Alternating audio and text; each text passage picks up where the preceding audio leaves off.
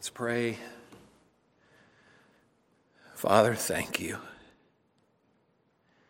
that in spite of who we were and who we are and what we have done, that you brought Jesus to earth to redeem, to save, to renew, to do for us what we could never do for ourselves. And so to him be all the glory today as we hear now your word open to us. Give us eyes to see Jesus.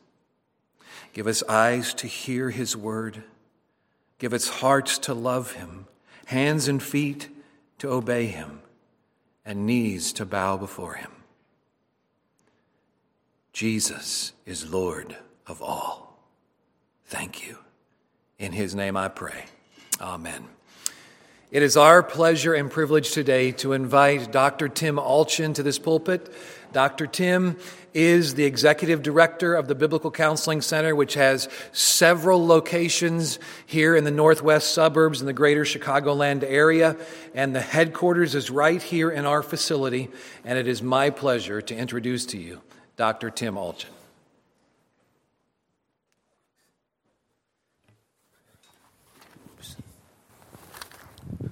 Well, it's good to uh, be with you, and for those of you joining us online as well, thank you for uh, uh, coming to church this morning and doing what God calls us to do to encourage one another. And so it's, uh, it's my honor and privilege to be able to speak and share with you uh, today. Um, in recent uh, months, the, the president of Ukraine boldly reminded the leadership of the United States of a powerful principle. It was this In times of war, you need friends to have your back. You need the support of your allies. No country or no individual can withstand every attack. We all need support. And there's a spiritual lesson in this political moment that we shouldn't overlook. And we need to consider this moment in our larger culture. Over the past, over the past several years, many people lost track of their friends. They went about living their social and spiritual lives alone, while some isolated due to medical necessity, others willfully engaged, disengaged from the church, work, or other community activities that were sources of connection and friendship for them.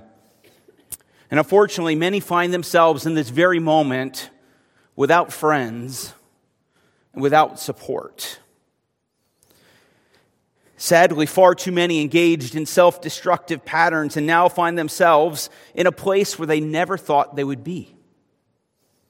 If you took a random survey of families surrounding this church this morning and, and, you went out and started to interview people about what's going on in their lives, you, you would see situations of great heartache and brokenness. Perhaps you would find situations like this. You, you might find a husband who leaves it all to pursue the greener pastures of adultery.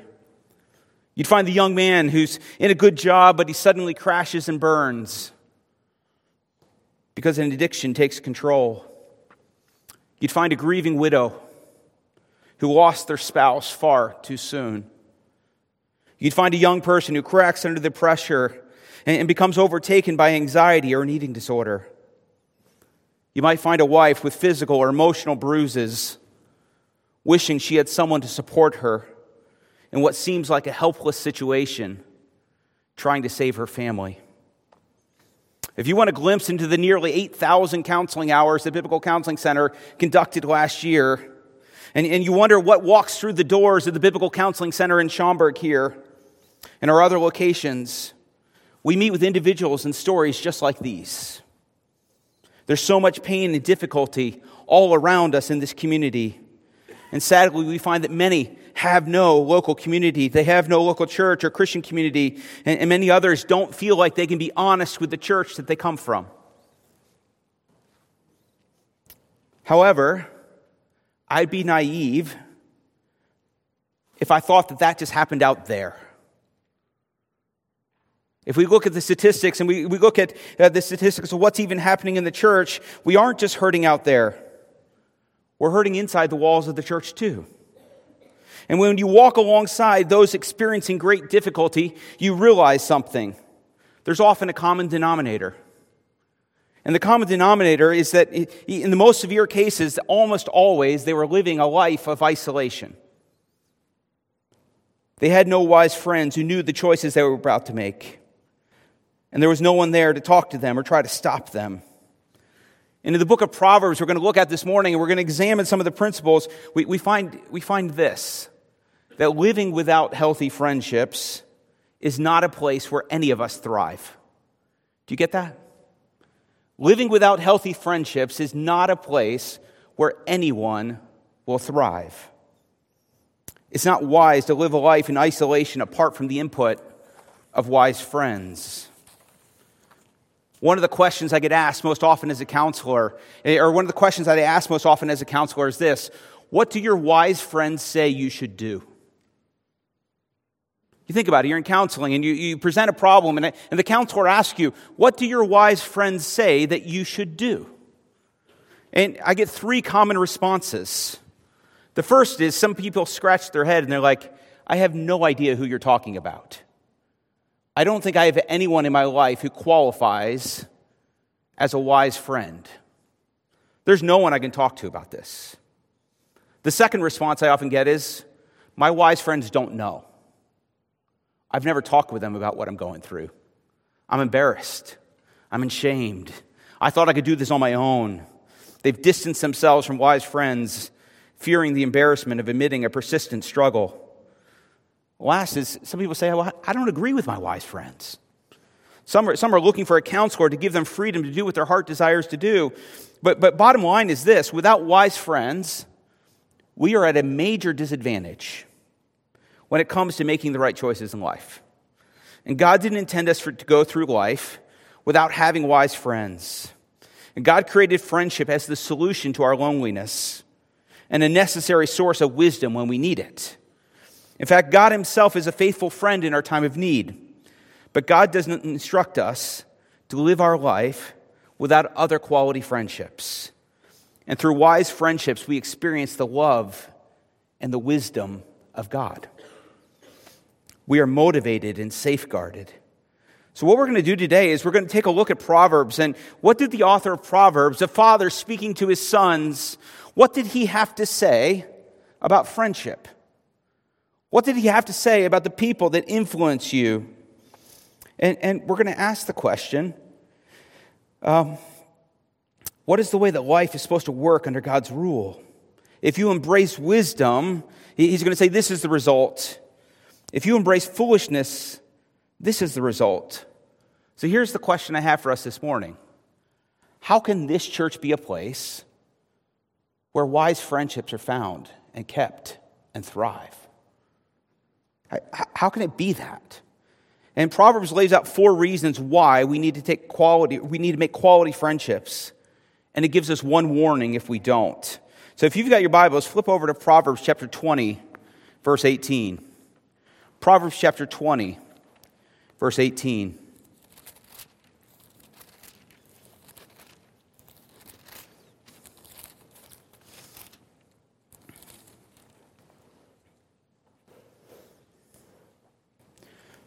The first principle that Solomon lays out for his sons in Proverbs 20, verse 18, is that our wise friends guide us. He says this Plans are established by counsel, by wise guidance, wage war. He had learned, and he put it into a, a military theme, he, he had learned that going to war without having an exit strategy is pretty costly. We don't have to look back any further than 10 years in, in or 15 years in, in the U.S. to recognize that when we don't have all the data right, what happens? We get stuck. We, we get stuck in a war that, that seemingly has little end and, and has little to gain. And Proverbs 2018 is vividly being played out across us, across the world right now. We should pray for our leaders as they make life and death decisions that will impact many across the world. Now, thankfully, most of our decisions aren't life and death consequences, but they still have a major impact on the course of our life. Choosing to get married, stay married, or end your marriage all have significant consequences. An imbalance in work or substance or, or leisure time uh, leads to major struggles that cause significant pain to reverse. So, when it comes to the major decisions of life, what's the role of our friends?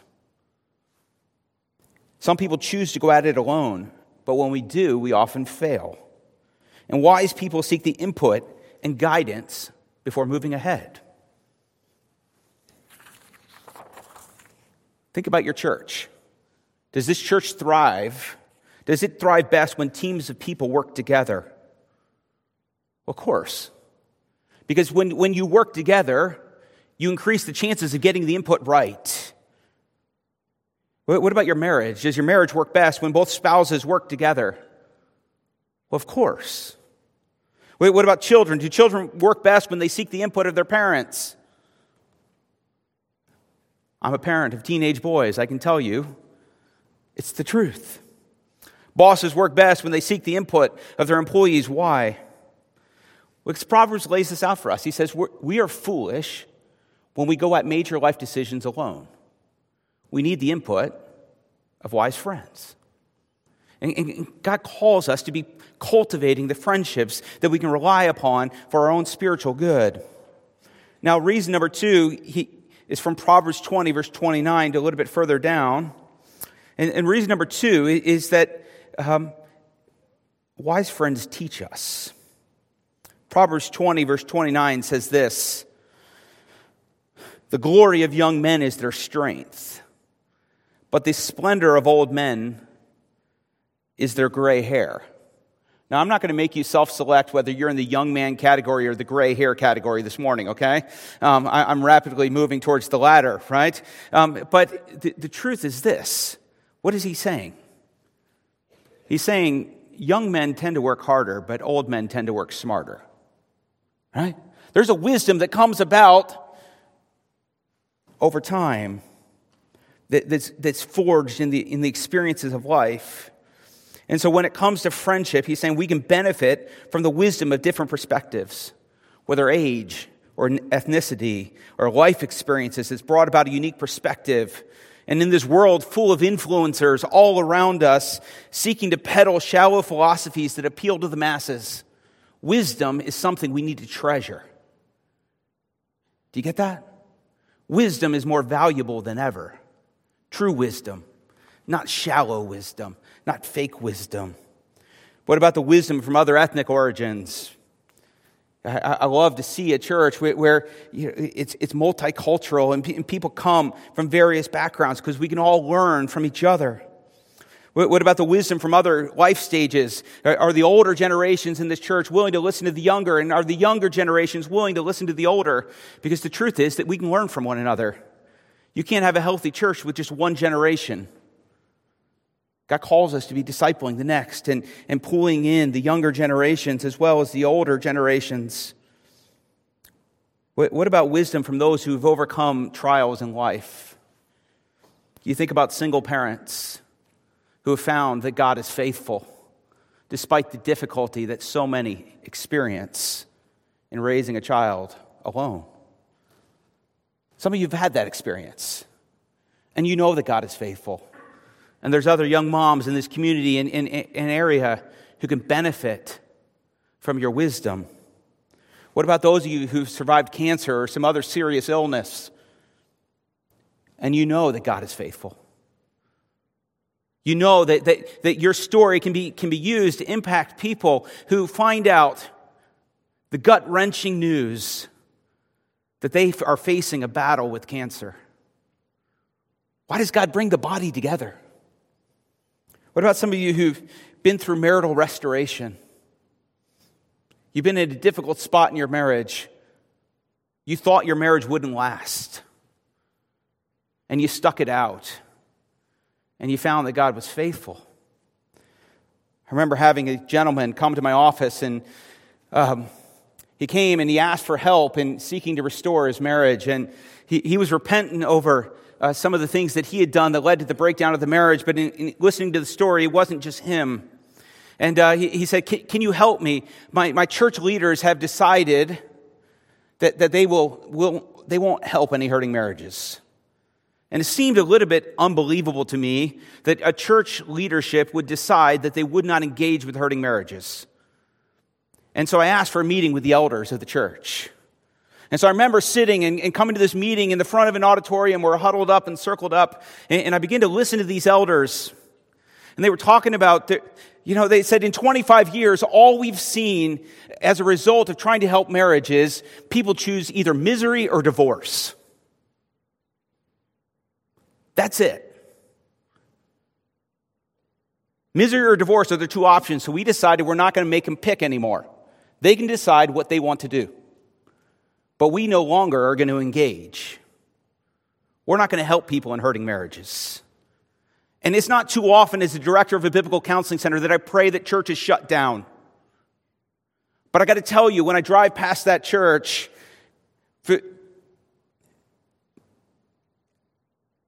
I, I hoped they would believe the gospel again more than I shut down, that they would shut down. But if they wouldn't believe the gospel, I hoped they would give the, the church building to someone who would preach the gospel faithfully, who would preach the good news that God does change people. So, so our wise friends teach us.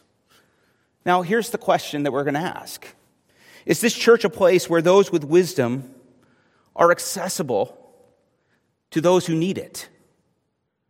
If you're in here and you have wisdom about the way life works and, and you've gone through life's difficulties and challenges and you've seen that God is faithful, you have gray hair and maturity, are you sharing it? Who are you impacting? Who, who are you guiding and teaching? Are you friends with young people who need your wisdom? The bottom line is this that wisdom or wise friends increase our perspective.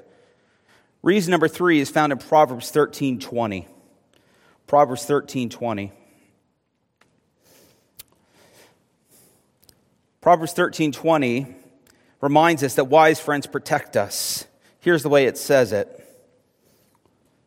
Whoever walks with the wise becomes wise, but a companion of fools will suffer harm. As a teenager, I remember uh, one of my friends uh, recounting the story of how he decided to see if his mom's Volvo station wagon could really go all the way to the end of the speedometer. Okay? They put 140 on there. Can a Volvo station wagon really go 140 miles per hour? And so he decided to find a stretch of highway and, and to pin it, right? And the truth is, a Volvo station wagon evidently can go 140 miles per hour. Okay, um, it's not just on there for uh, for kicks. Now, the truth is that that's a um, a pretty dumb and dangerous stunt. I think we would all agree, and and why teenage boys don't rule the world or make the rules, right? Um, and I was driving with my son yesterday, and we're driving to the post office in Wheaton, and along the side of the road, there was one of these crosses. And it's there because a teenage boy this summer tragically lost his life. Now, the reality is that he was on a motorcycle. We've heard the story, right? It's played out multiple times. And I don't know all the specifics, but it reminded me of this that we need wise friends who speak the truth to us about our own dumb and dangerous ideas. And in pride, we can think we're immune to foolish choices. But that mindset itself is on shaky ground. If we don't walk with wise friends, we will too often fail and fall. Let me give you another example. I was talking recently to a Christian college graduate of a well known university here in the Midwest. And after a stressful week, he devised a plan to go home and work from home on Friday afternoon. But, he, but he, he stopped by the liquor store on the way home because he thought he was just going to enjoy a drink out on his back deck. And by the time his wife came home at five o'clock, he was passed out on his bedroom bed, too intoxicated to interact with her or others. He was an executive at his company. He was smart enough to know better. Um, he, he, was active in a local church. in fact, I, I would dare to say if many of you lived in his town, you would pick the exact church that he goes to. But as I began to talk with him, he, he, admitted, I don't really have wise friends that I talk to on a regular basis. He had closed a multi million dollar deal that week that was going to be really good for his career. He was expecting a significant windfall and he was expecting a significant promotion as a result of closing this deal. And I think we all would agree that going golfing or fishing or uh, you know going to a ball game would be a better way to blow off steam on a Friday afternoon after a stressful week. But he came to my office a bit embarrassed and seeking help to find a better way to deal with his stressors. Now, I think we all can recognize that that was a foolish afternoon that he would rather have back. But I want you to consider a few other scenarios. What about the young person sitting in your living room who thinks that she can tame her hothead boyfriend if they just get married? Instinctively, whenever I give that illustration and I look around the room, I see people with gray hair begin to shake their head back and forth. No.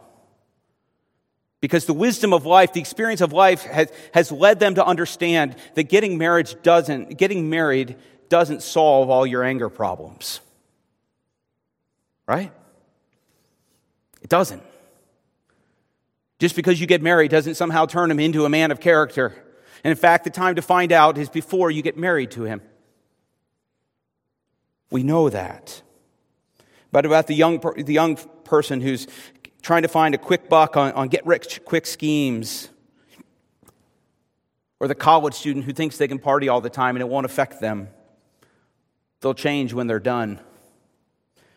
But the bottom line is this Whoever walks with the wise becomes wise, but a companion of fools will suffer harm. That the wise friends can keep us from danger. We need wise friends in our life. The fourth reason comes from Proverbs 18:24. Proverbs 18:24 reminds us that wise friends mature us. A man of many compa- companions may come to ruin, but there is a friend who sticks closer than a brother. And while Jesus certainly is the closer friend to us, a perfect friend, he modeled for us the encouragement of having earthly friends who walked with him. Do you realize that? That Jesus had friends who encouraged him, who walked with him. He modeled that for us. He was closest with a few people while still living among the masses. Having a close friend who will walk through the trials of life is a huge asset. Do you get that? Having friends that will walk through the trials of life is a huge asset to you. And truthfully, you will only have this kind of friendship if you choose to be this kind of friend. Proverbs is reminding us to pursue friends where we are known deeply and we love deeply. Do you get that? Friendships where you're known deeply and you love deeply. And truthfully, we will only have this kind of friend if we choose to be this kind of friend because these relationships are formed over years. When you find this type of friend, cherish it and grow it for your good and for theirs. Companions is an interesting word. A man of many companions comes to ruin. You, you might think about that. And, and many, many of the Instagram and Facebook friends, if that's all we have, how many of your Facebook friends could you call at two in the morning and, and them not be annoyed with you? That's the friend who speaks for God into our life. It's the one who represents Christ in our life. It's the one who reminds us of the need for the cross. It's the one who reminds us of the good news of the gospel when we're down. It's the friend who corrects us when we're thinking incorrectly. It's the friend who pushes into our stubbornness and helps us to get to go, get going again. Facebook friends are not enough. Online friends are not enough. There are friends that are closer than a brother. Do you have those kind of friendships? Are you pursuing those kind of friendships? Do you think you need those kind of friendships? Because Proverbs 18, verse 1, gives us a warning. It gives us a warning, and it says, Don't ignore your need for wise friends. Proverbs 18:1 says, Whoever isolates himself seeks his own desire. He breaks out against all sound judgment. Living in isolation will eventually make you look foolish. Do you get that? Do you believe that? living in isolation will eventually make you look foolish. He breaks out against all sound judgment. Will you embrace the wisdom of being friends?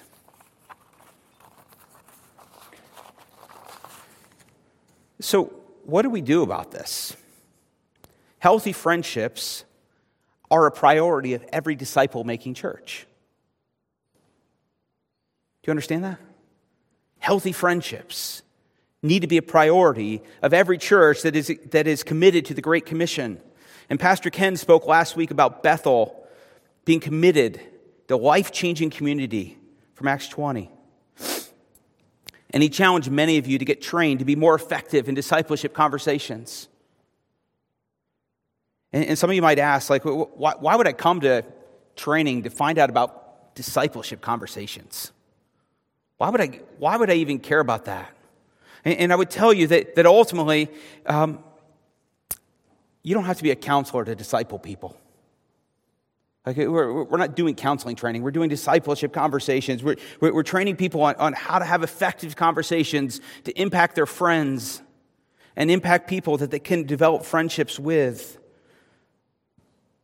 And so this January, we're, we're starting with groups all across the country. And, and so this weekend I'm here, next weekend I'm in Chicago. The following weekend I'm in Missouri. But we've got groups in New Jersey, Montana, Tennessee, Missouri, Chicago, ten, Texas, Minnesota, and all and Florida. All of these churches are committed to this question How can we be a church that's effective in having discipleship conversations? How can we be, be a church that's a, that is leveraging our friendships to help one another grow?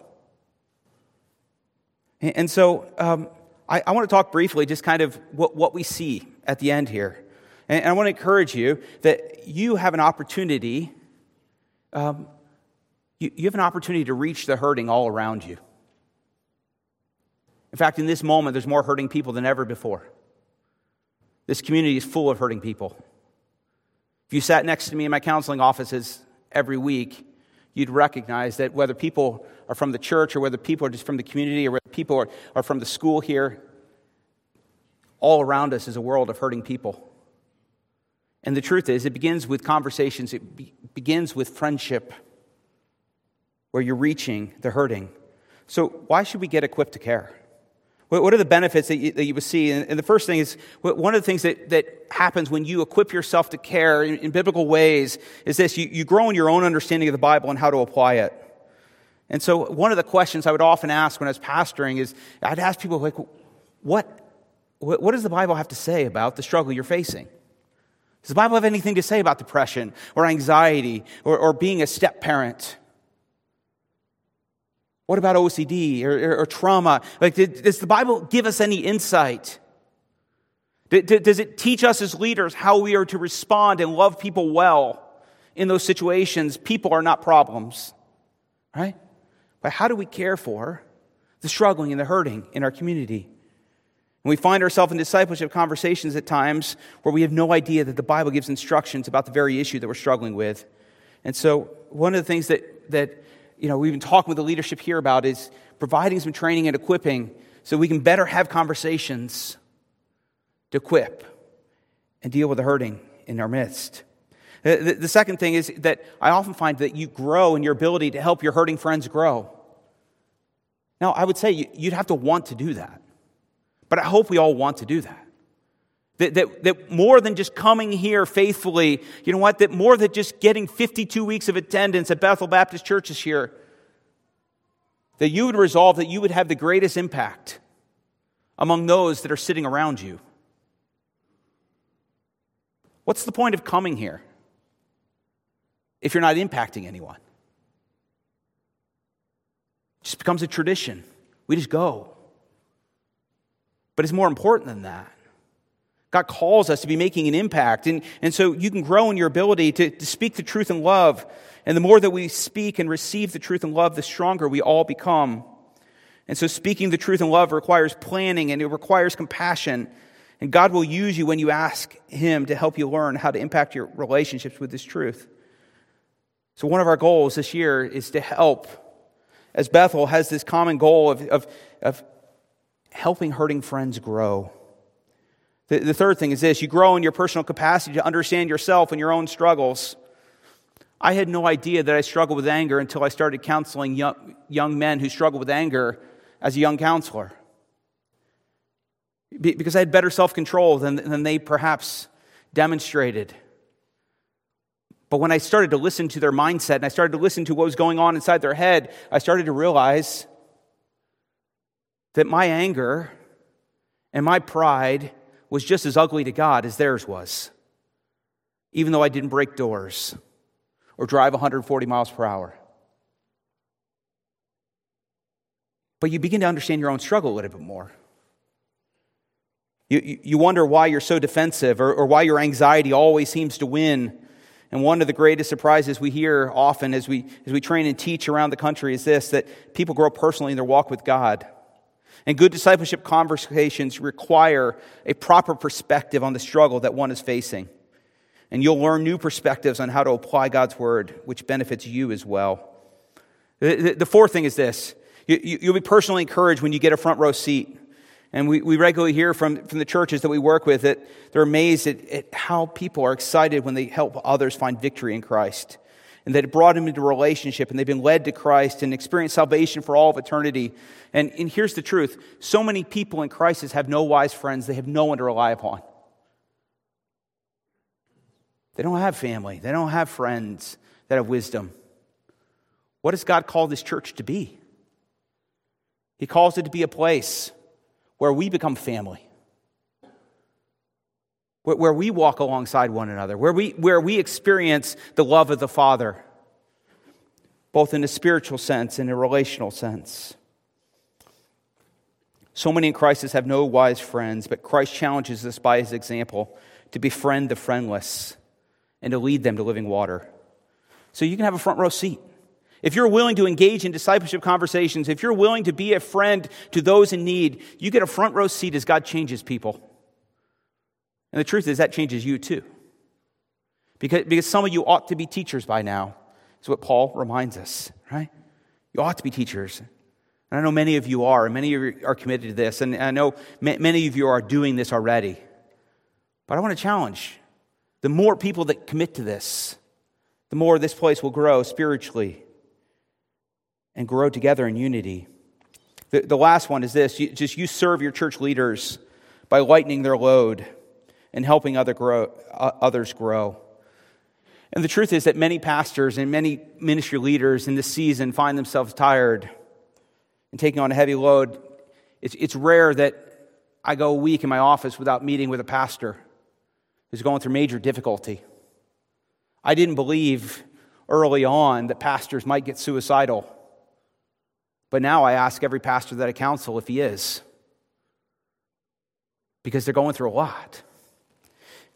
And how can we, be, how can we do better to make sure churches and pastors and congregations are all healthy? And, and I would just say that, that those who are, who are sharing the load of care,